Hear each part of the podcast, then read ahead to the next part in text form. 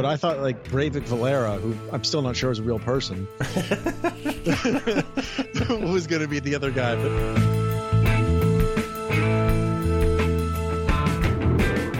I mean, they have 900 outfielders, but most of them suck. So, including 20- Brandon Drury.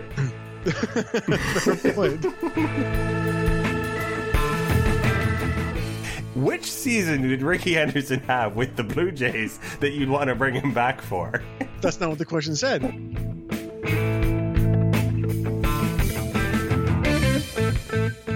And welcome to episode number 159 of Artificial Turf Wars, where we're getting a natural gas insert put into the hot stove.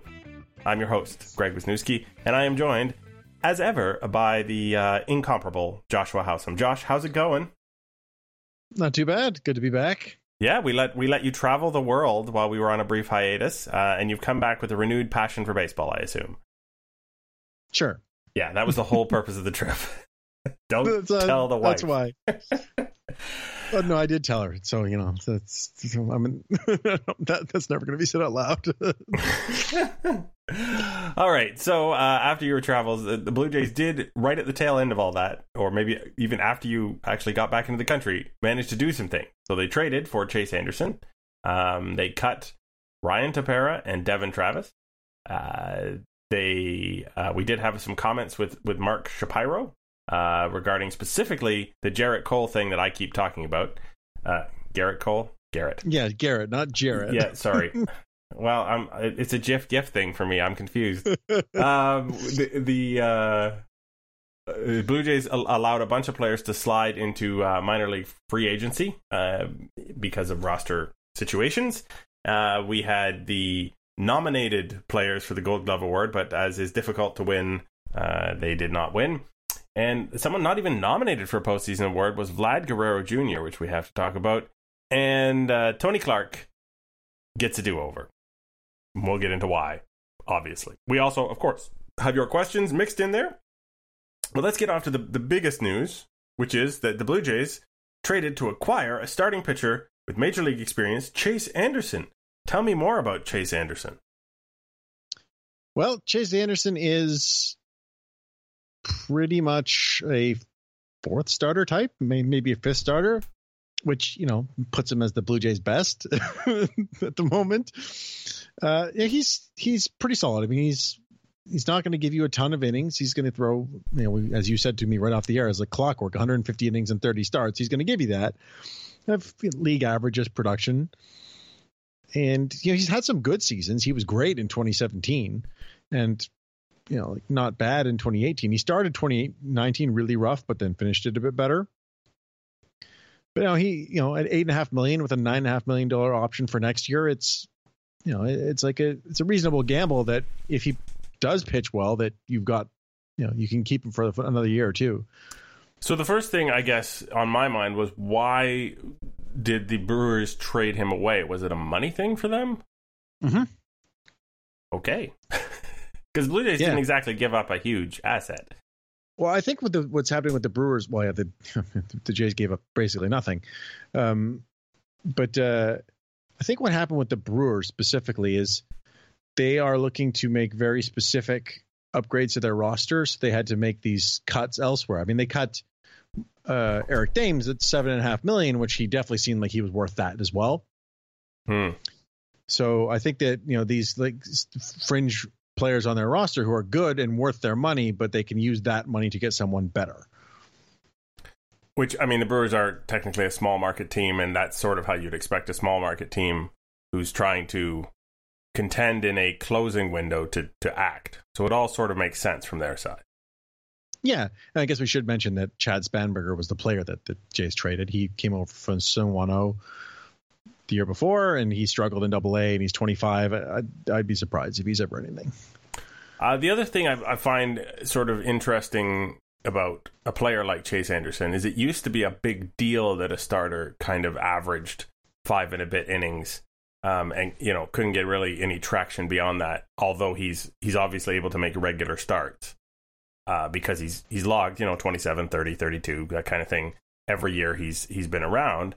Uh, the question being then, is that as big a deal with the ridiculously bloated bullpen that every team seems to be carrying now, and and the the way that relievers get used and and and openers get used?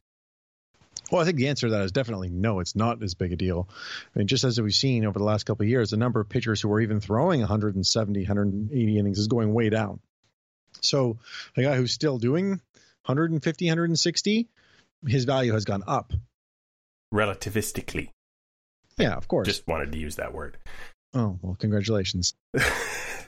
but uh, so uh, I mean about Anderson specifically, and one of the things I think drew the Blue Jays to him was that you know, uh, when it comes to barrels, you know, which is uh, for people who don't know what a barrel is, it's basically it, it's a ball that it leaves the bat at 27 i think it's 27 degrees and then 95 miles an hour and then for every degree up or down you add a mile an hour to make it a barrel which is a ball that has a expected hit rate i think as of 800 or something like that but my I can't remember the exact numbers. Look it up; you'll find it yourself. Okay, for all of you who who are like, you know, what were all those numbers about? The, the the the short version is a barrel is a very well hit ball. It's the, the exact thing a pitcher doesn't want to have on his resume. Right. 500 is the is the expected batting average. Sorry. And 1500 slugging percentage. So basically, a very well struck baseball, as you said. And he finished ahead of guys like Zack Greinke and Justin Verlander. So, so he's actually, he does a very good job of minimizing hard contact, which obviously is quite good. That's yeah, of... well, obviously, and so you you put you combine that with what you hope is an above average defense, and it makes him an above average pitcher. I presume right, exactly. You combine that with a below average defense, and you get a below average pitcher because there are more balls in play than there need to be. Right. Yeah, and he finished 27th in baseball in average exit velocity among pitchers who had 200 batter balls or more. So, I mean, there is something there. Uh, you know, it's hard to say exactly, you know, what that means for him coming to say a, a, defense like the Blue Jays have, which you know it's pretty bad, or at least it has been, unless they make some changes. But the ballpark shouldn't be an issue because he was pitching in Milwaukee, who's one of the most, which is one of the biggest homer parks in baseball. And of course, the years that he's specifically limited his homer problems are the years where he has really stood out. I.e., the 2017 you mentioned earlier was, I think, the one of the lowest home run rates of his career. Yeah, I mean, he, he is going to give up some home runs. That's just the nature of being a contact pitcher. I mean, to, last year, sorry, well, by 20 last year, I mean 2018, he led the league in home runs allowed. But uh, in this past season, he gave up 23, which under, under more normal seasons might have been more, but you know, with the super happy fun balls, it wasn't that crazy. and but, uh, who knows if those are coming back? Yeah, as we talked about, player evaluation is really hard right now. Um, one thing that's interesting so that 2017 season where he was great his stuff is different. Uh, over the last couple years his fastball has been moving horizontal everything he's been throwing has been moving a lot more horizontally and less vertically. Mm. and his but his curveball is moving is dropping more. So his pitch mix is extre- is a lot different. So I don't know if it means the Jays see a way to get him back to what he was before, or if they just think what he's doing now is still fine we'll, I'm sure, find out in the first month whether they're actively trying to change that around or not. True.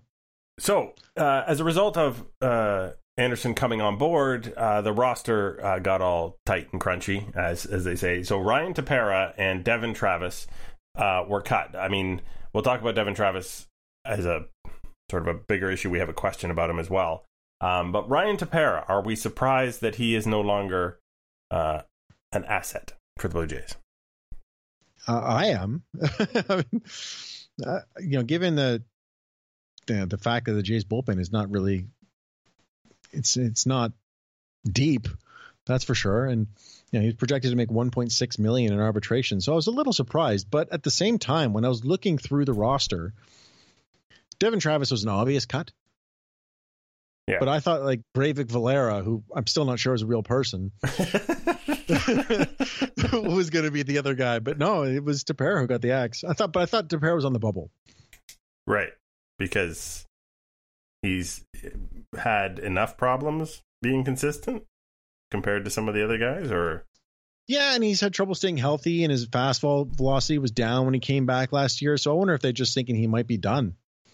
Blue Jays certainly don't seem to uh, tolerate the uh, the injury bug in a player that they can get rid of. Dalton Pompey and Anthony Alford and now Ryan Tepera. It just seems like like when they feel a guy is really hurt or chronically hurt, they don't really. Once he comes off the DL, there's not a lot of love for him. I mean, that could be something you say about Anthony Alford too. It's, I included him. Oh, sorry, I, my mic must cut out when you said that. I just heard Dalton Pompey, but yeah, I, I, totally agree. I think that especially when they have other options at these places, it's like they'll take the guy who has shown some ability to stay on the field. Um, so the other roster move that uh, would uh, would cause some space to be limited it was a waiver pickup, Anthony Bass, which is, I feel like that name has come up before, maybe not with the Blue Jays. Why why would Anthony Bass be an intriguing pick off the waiver wire? Well, I mean, I think he's part of the reason that Ryan Tepera is gone. You know, he's a solid right-handed relief pitcher, and it, I think that you know they cut Ryan Dull so you know, it's a very boring move. Uh, uh, can't can't wait to have all those in my rearview mirror. As much as I love puns, like it's yeah. Well, you can get some fish puns or yeah, you know, or guitar puns. It's it's, it's double well, barreled. But not when you can't get them guitar puns when you're speaking. Only when you're writing. Right.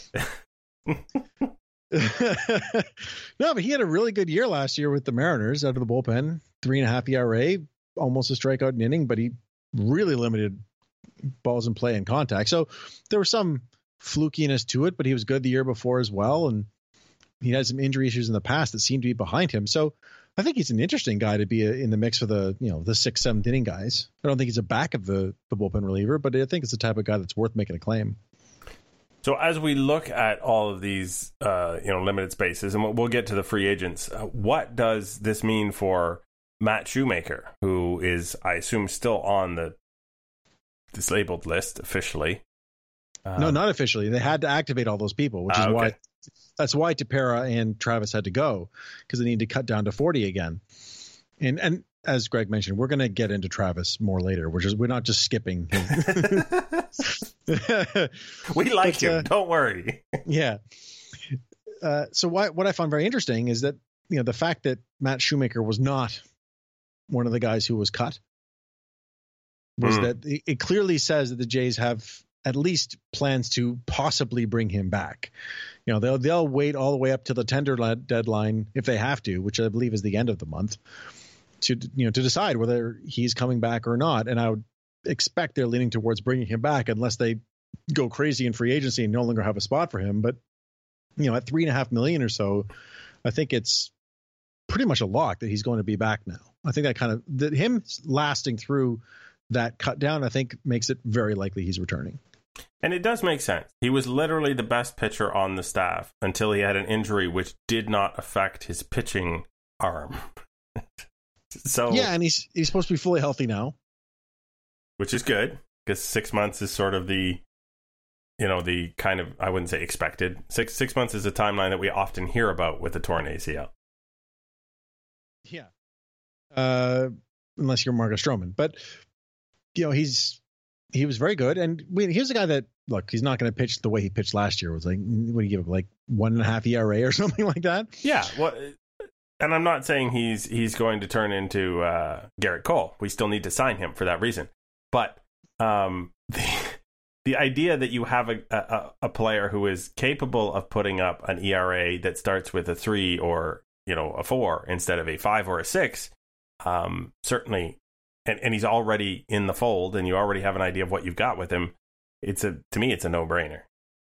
Yeah. And, you know, this is a guy that when he was, you know, they, they made some tweaks to his pitch mix, gone back to the, you know, he'd thrown, he basically threw his more splitters in his, you know, again, like 28 innings, but uh, I'd spoken to Ross Atkins about how they wanted to work his pitch mix. He didn't tell me what they were doing, just they were focusing on it.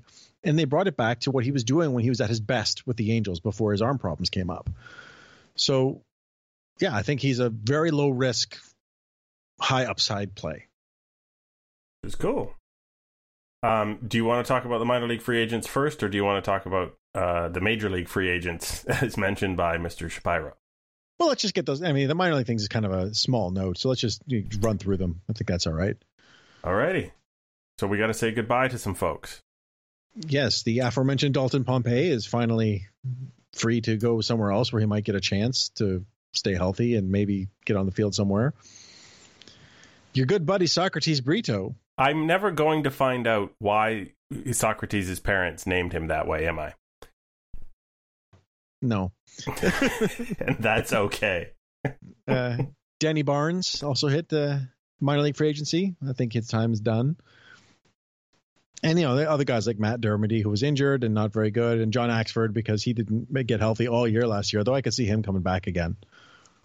Again, as yeah, as as a hey, if you if you're healthy and you're still throwing like you like you used to at all, sure, why not? You seem to like this team and like us. Um, yeah.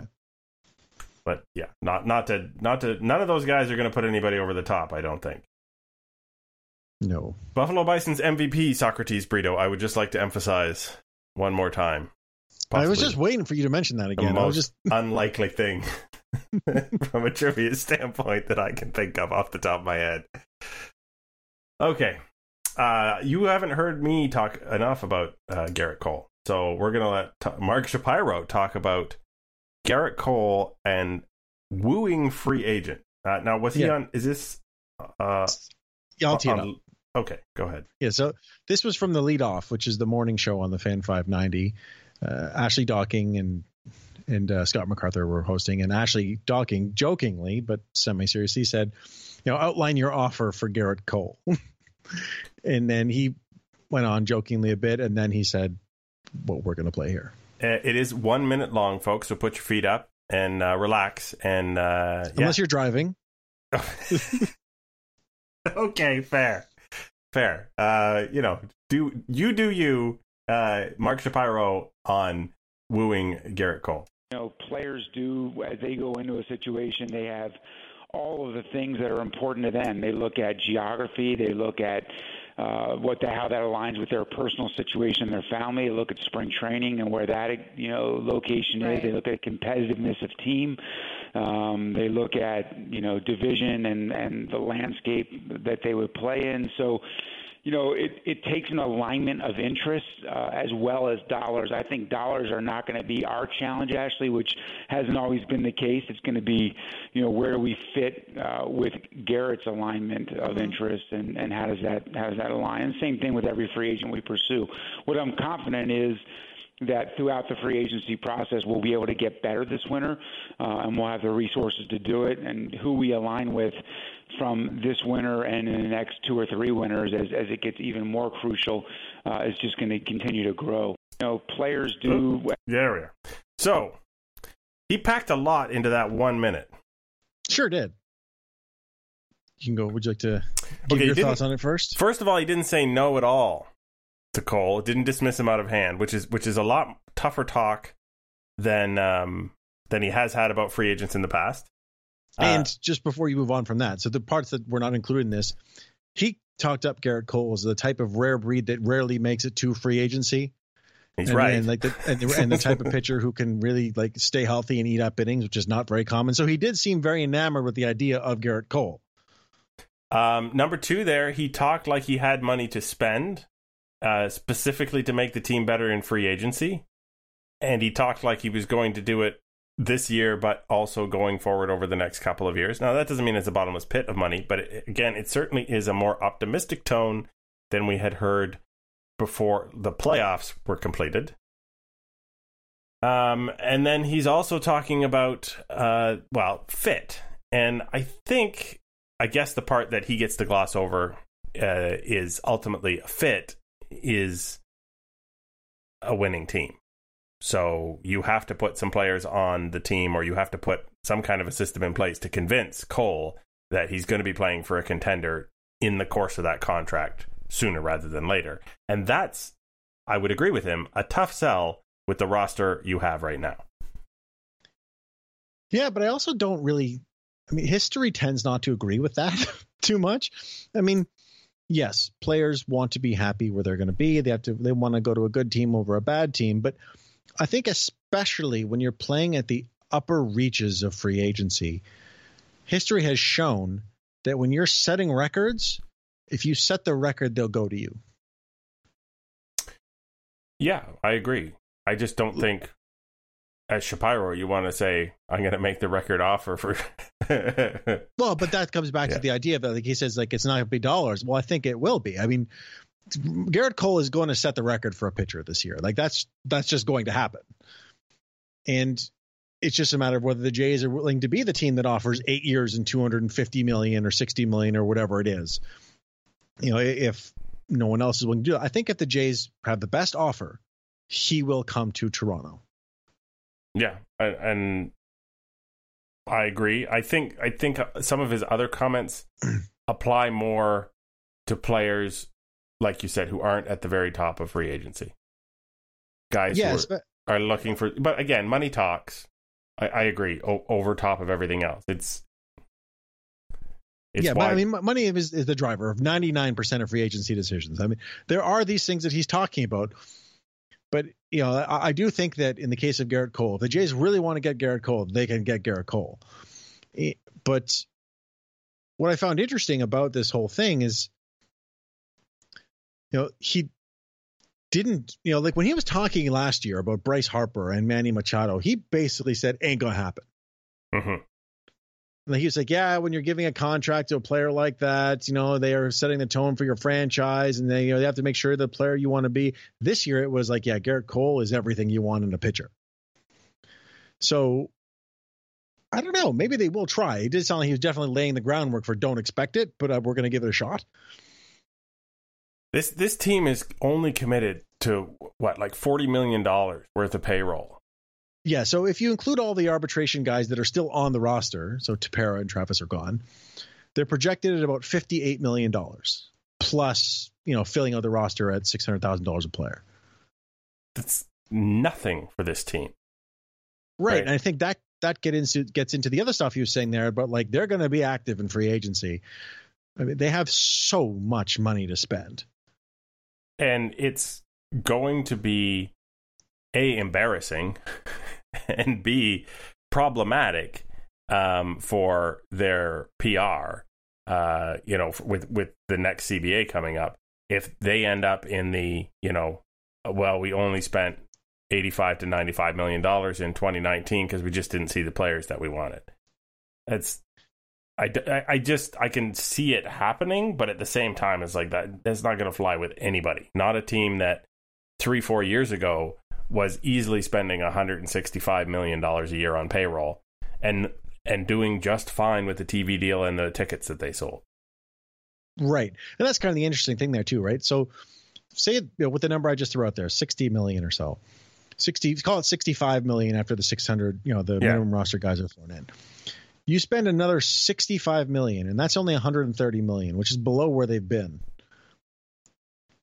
you could get Gerrit cole Zack wheeler and a center fielder for that yep now they won't no. but i wouldn't be surprised if they actually the way he's talking if they go and get a couple of good arms maybe a Zack wheeler or a hyunjin ryu or a you know whoever. I mean, there's a, there's a few guys in that in that range that are available right now. But one thing that the other thing that did become interesting there is that we started at the end, the very end of that clip, where he said the next couple years where it's like more of a thing. I do worry that there might be some deferring of roster building to when they're ready, but when the market might not have the pieces that you need. And I think that's why GMs get paid a significant amount of money for what they do is because when you screw up on that deferral, you get fired. Yeah. And I honestly, if they're not in the playoffs two years from now, they're going to get fired. Both Shapiro and Atkins. You and I both know that, I think. Well, Atkins will. Shapiro will not get fired if he's still making money hand over fist for Rogers. I, I still think this regime wow, they're not going to be making money hand over fist if, if they're not in the playoffs because that stadium is going to look like it did in 2008. That's true. One thing, interesting things though, is both Shapiro and Atkins contracts are up after this season. Well, so there's a long off season left, right? Yeah, yeah, no, no, don't get me wrong, but so I think that they might have a longer leash than it sounds like, or at least Shapiro will, because I don't think anyone expects him to make the most season postseason next year. No. and then he'll have to renew. Yeah. Anyway, But it, was, and it was it was an interesting chat. It was just not the kind of things that he usually says, so I thought it was worth highlighting some of these things. there was a The- lot less hedging of the bets in that one minute than most of his whole appearances have. Yeah, the align the alignment of interest thing was just still, still kind of like a fun quote that's going around on Twitter because the alignment of interest is usually you will you pay me the money? Yes, I'll pay you the money. I'm interested. but anyway, it was it was an interesting chat. You, you should actually go listen to the whole interview too because he talked about it's a, it's posted on the Fan 590s page or Sportsnet 590. He talked about uh, labor relations and he actually suggested that the players players should get paid more early, which was shocking to hear from someone on the baseball side of things. But it was a really good interview, so go listen to it. All right. Uh, we also had uh, a major award uh, not handed out to us uh, in the Blue Jays land. Uh, do, do, do, do, who was, oh, uh, Jansen and Smoak were both nominated for Gold Gloves, and neither of them won. I feel No. like it, that happens a lot in Blue Jays land. I was always surprised when, when Marcus Stroman or uh, R.A. Dickey would win one. now the interesting thing about there, Smoak being nominated is you know that fits with his reputation, but Jansen coming into the year, Danny Jansen was offensive catcher, needs to work on his defense. It was the opposite. he scored well on framing, blocking. He threw well enough, and his offense wasn't very good, but showed signs. So it, he looks like a much better catching prospect than he actually did before. I think. Which is a weird spot to develop your catching on the major league team with major league pitching. It's yeah, it's not where you expect a catcher to blossom. Really. Yep. We will hopefully see the bat going forward. And then in the surprises of the year, the surefire lock preseason rookie of the year candidate Vladimir Guerrero Jr. didn't even get nominated. Yeah. Neither did Eloy Jimenez. Like if you told people before the season it'd be Eloy Jimenez and, and, and Vlad Guerrero Jr. fighting it out for the rookie of the year, they'd have been like, Well, yeah, of course. and neither of them made it. It was uh so the nominees were Brandon Lowe of the Tampa Bay Rays, not Nate Lowe, spells his name the same way. John Means, the pitcher for the Orioles, and the obvious winner, Yordan Alvarez. I may not have watched enough baseball to know who two of those people were last year. Yeah, I'm not That- really surprised. That's on me. They're both in the AL East too. yeah, that's that's how much it's on me. Uh, I promise to be better if the team's slightly better. I do. Oh my goodness. I I'm kind of sad though that that they didn't even you know, Vlad didn't even make the nomination. It's uh maybe a little little reality check that I didn't need right now. But maybe one that he needed. You know, apparently he's doing a really good job. You know, in his off-season workouts, which Shapiro also talked about in that interview. And there was a video that came out the other day of him jumping rope, and he looked a lot skinnier. So, you know, comes back. I feel know, like your year. sophomore season is too early to show up to camp in the best shape of your life. well, I don't know. if you show up the way he did for his rookie season, it makes sense. All right. Uh, yeah, I guess best shape of your life's always relative. We're going to take a quick break. Uh, we're going to come back with your questions, and then uh, we're going to hit up uh, our favorite labor representative, Tony Clark, for a do over. We'll see you in a minute.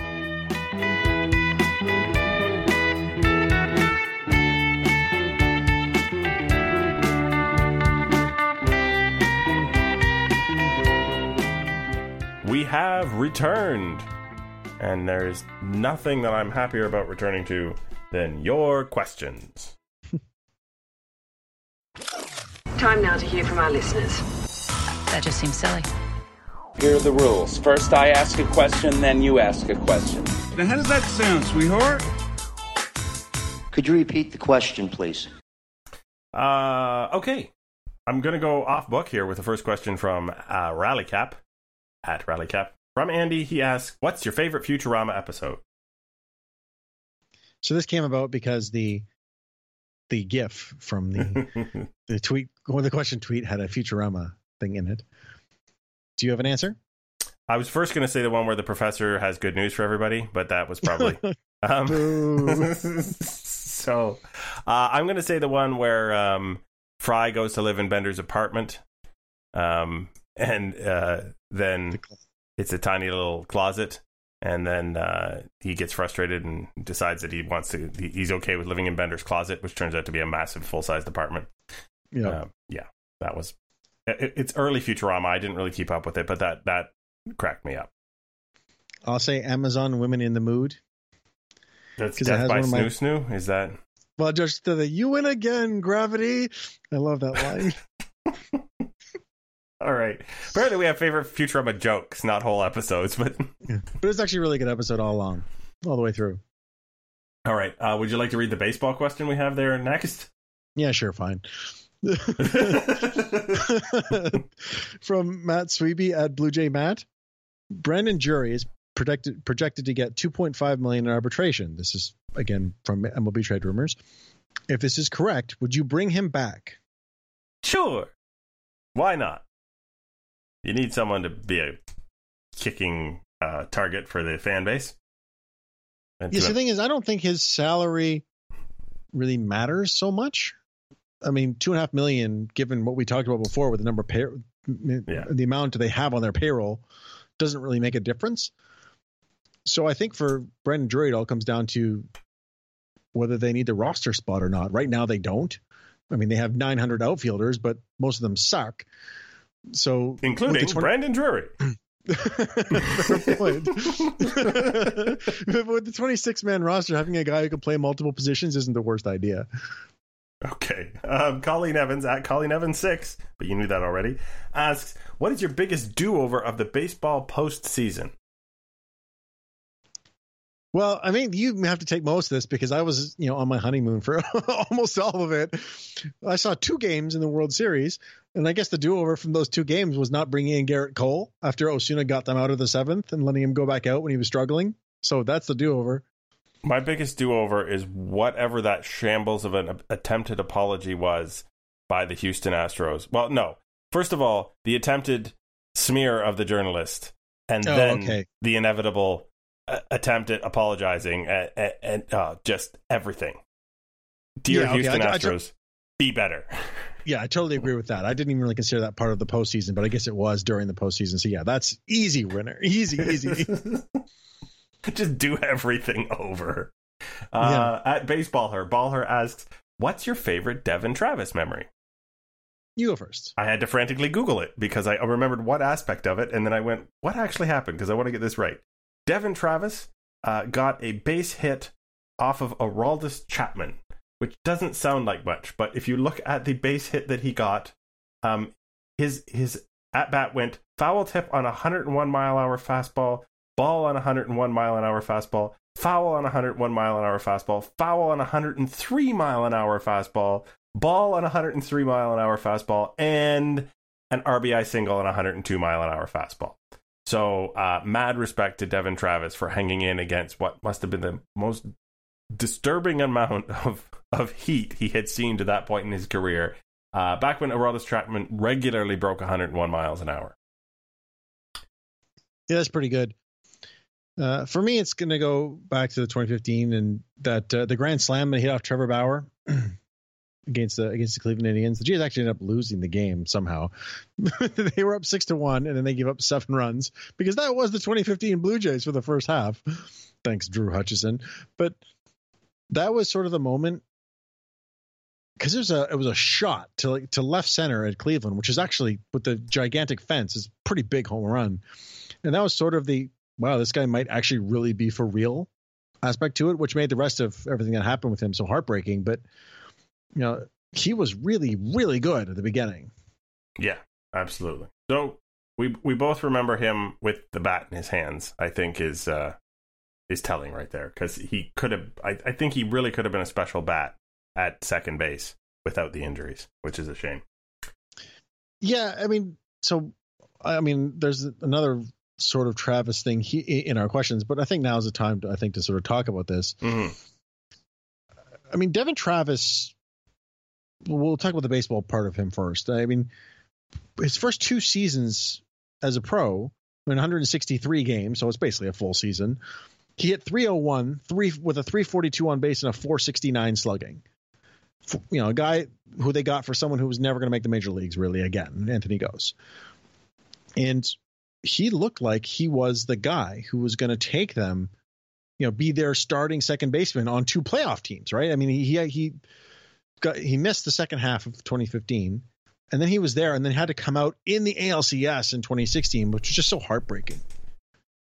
I think heartbreaking is like the word that comes up over and over again with Devon Travis because um you know he was he was not heavily favored as a rookie or or anything like that. There were a lot of people who were skeptical of his ability and it was clear that when he had a good pair of legs under him, he really understood how to handle a bat, how to make contact, how to make uh, solid contact. Uh, before he had you know the injuries kept on going, he actually had a, a decent eye as well in terms of, of taking his walks. And that was pretty cool because it it'd been kind of thin out there at second base for a while.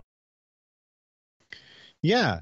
And then, you know, this is where I said we start with the baseball. Then it just became, you really got the sense of how much it was affecting him. All the press conferences where he had to go out and say he was had the latest injury and the latest surgery and, the, and done for the year, done for the year, done for the year. It just got so hard to watch because he was just one of the nicest, most genuine people, too.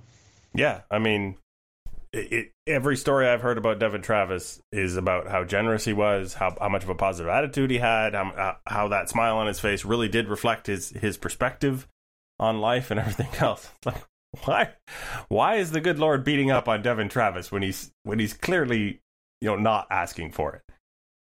Yeah, he's one of the good guys. And yeah, so you know, we obviously, I, mean, I think I can speak for you too, but we hope that he gets healthy and he catches on somewhere else and he can continue his career. Yeah, that would be awesome. It would be absolutely awesome. Um, he hand wrote a note to the Blue Jays fans and to Canada, um, and that was up on his Twitter. And uh, first of all, it's very neat printing, puts me to shame. uh, but it was very, very personal.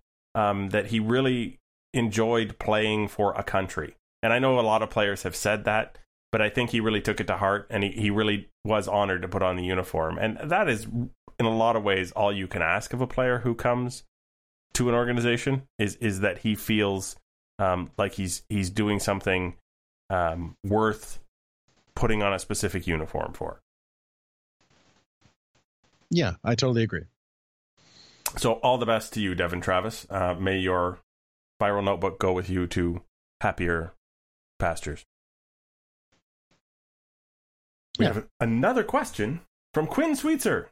Quinn, uh, will Charlie Montoyo still be the manager by the next time the Blue Jays make the playoff? Yes. Ooh. It's a hard yes. Yeah, I think he's going to get a chance to get them there. I don't think, like, I think he'll get them to, you know, squeak, squeak in and maybe, you know, if they take a step back the next year, then he'll go. But I think he's going to get a, a, a run. So if, if if I'm thinking the Jays are going to make the postseason in the next two to three years, I think he'll be at the helm. I think Charlie Montoyo is Atkins and Shapiro, Shapiro's guy.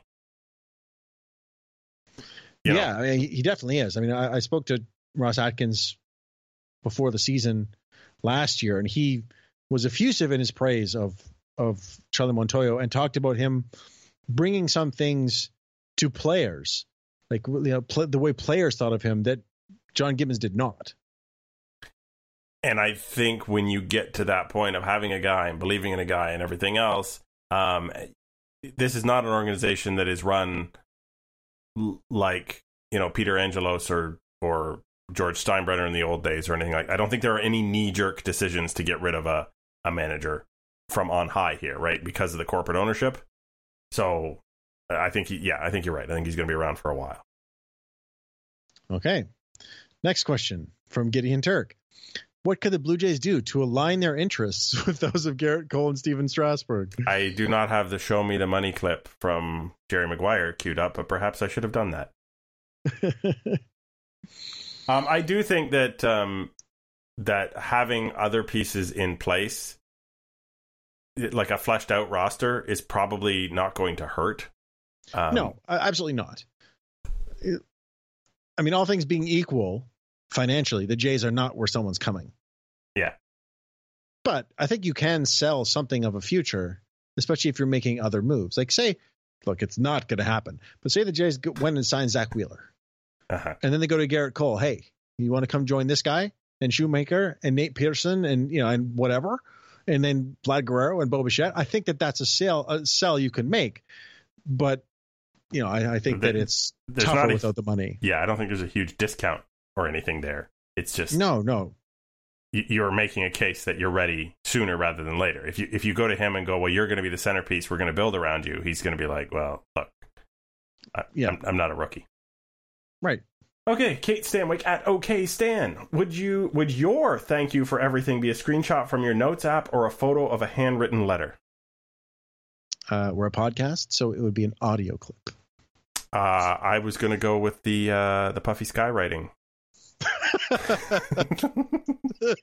it can only be seen by people who happen to be outside at the time.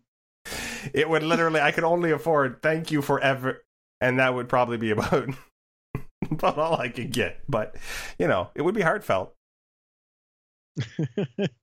What only if you're the pilot. What do we If you're got the pilot, so you got to be writing it. you know what? Then it really would be. It's like that means you went and took pilot's lessons just so you could say thank you. exactly. That's my level of commitment to these people. What's next? From Rob Coates at Coates Rob 33.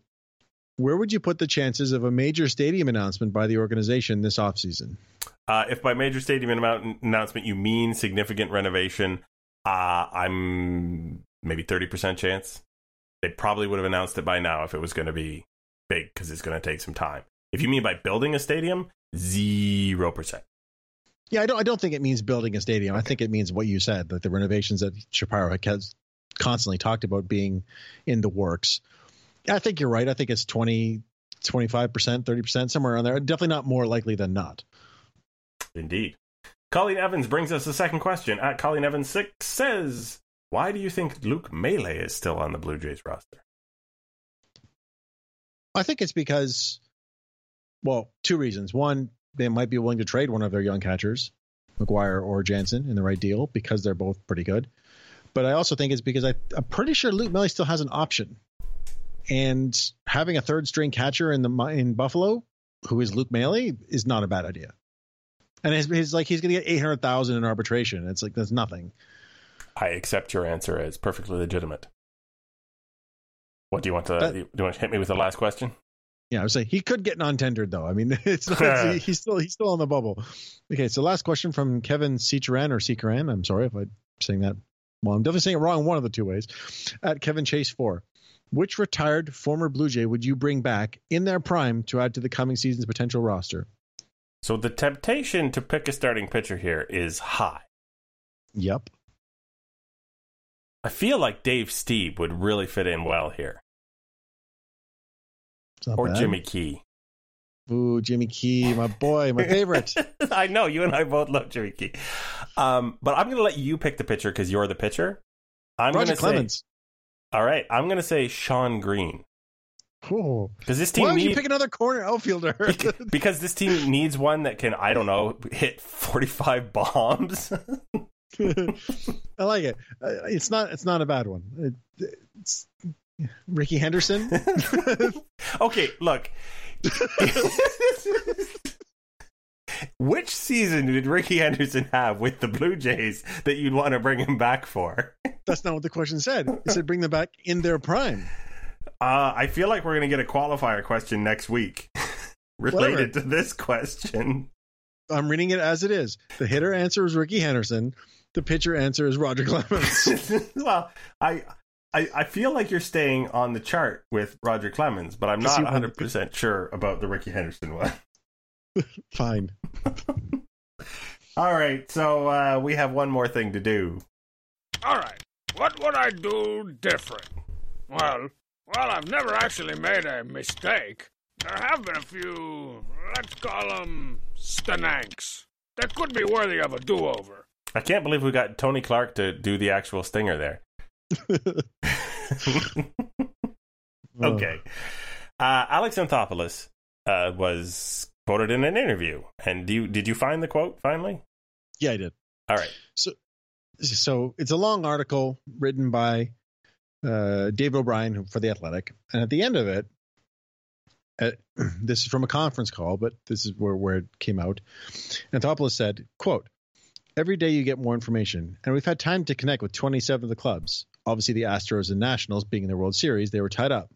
But we had a chance to get a sense of what the other clubs are going to look to do in free agency, who might be available in trades. Okay. Uh, from that, Tony Players Clark. Association Yeah. Tony Clark issued a statement, a press release. The statements made by Braves GM Alex Anthopoulos call into question the integrity of the entire free agent system. The clear description of club coordination is egregious, and we have launched an immediate investigation looking into the matter.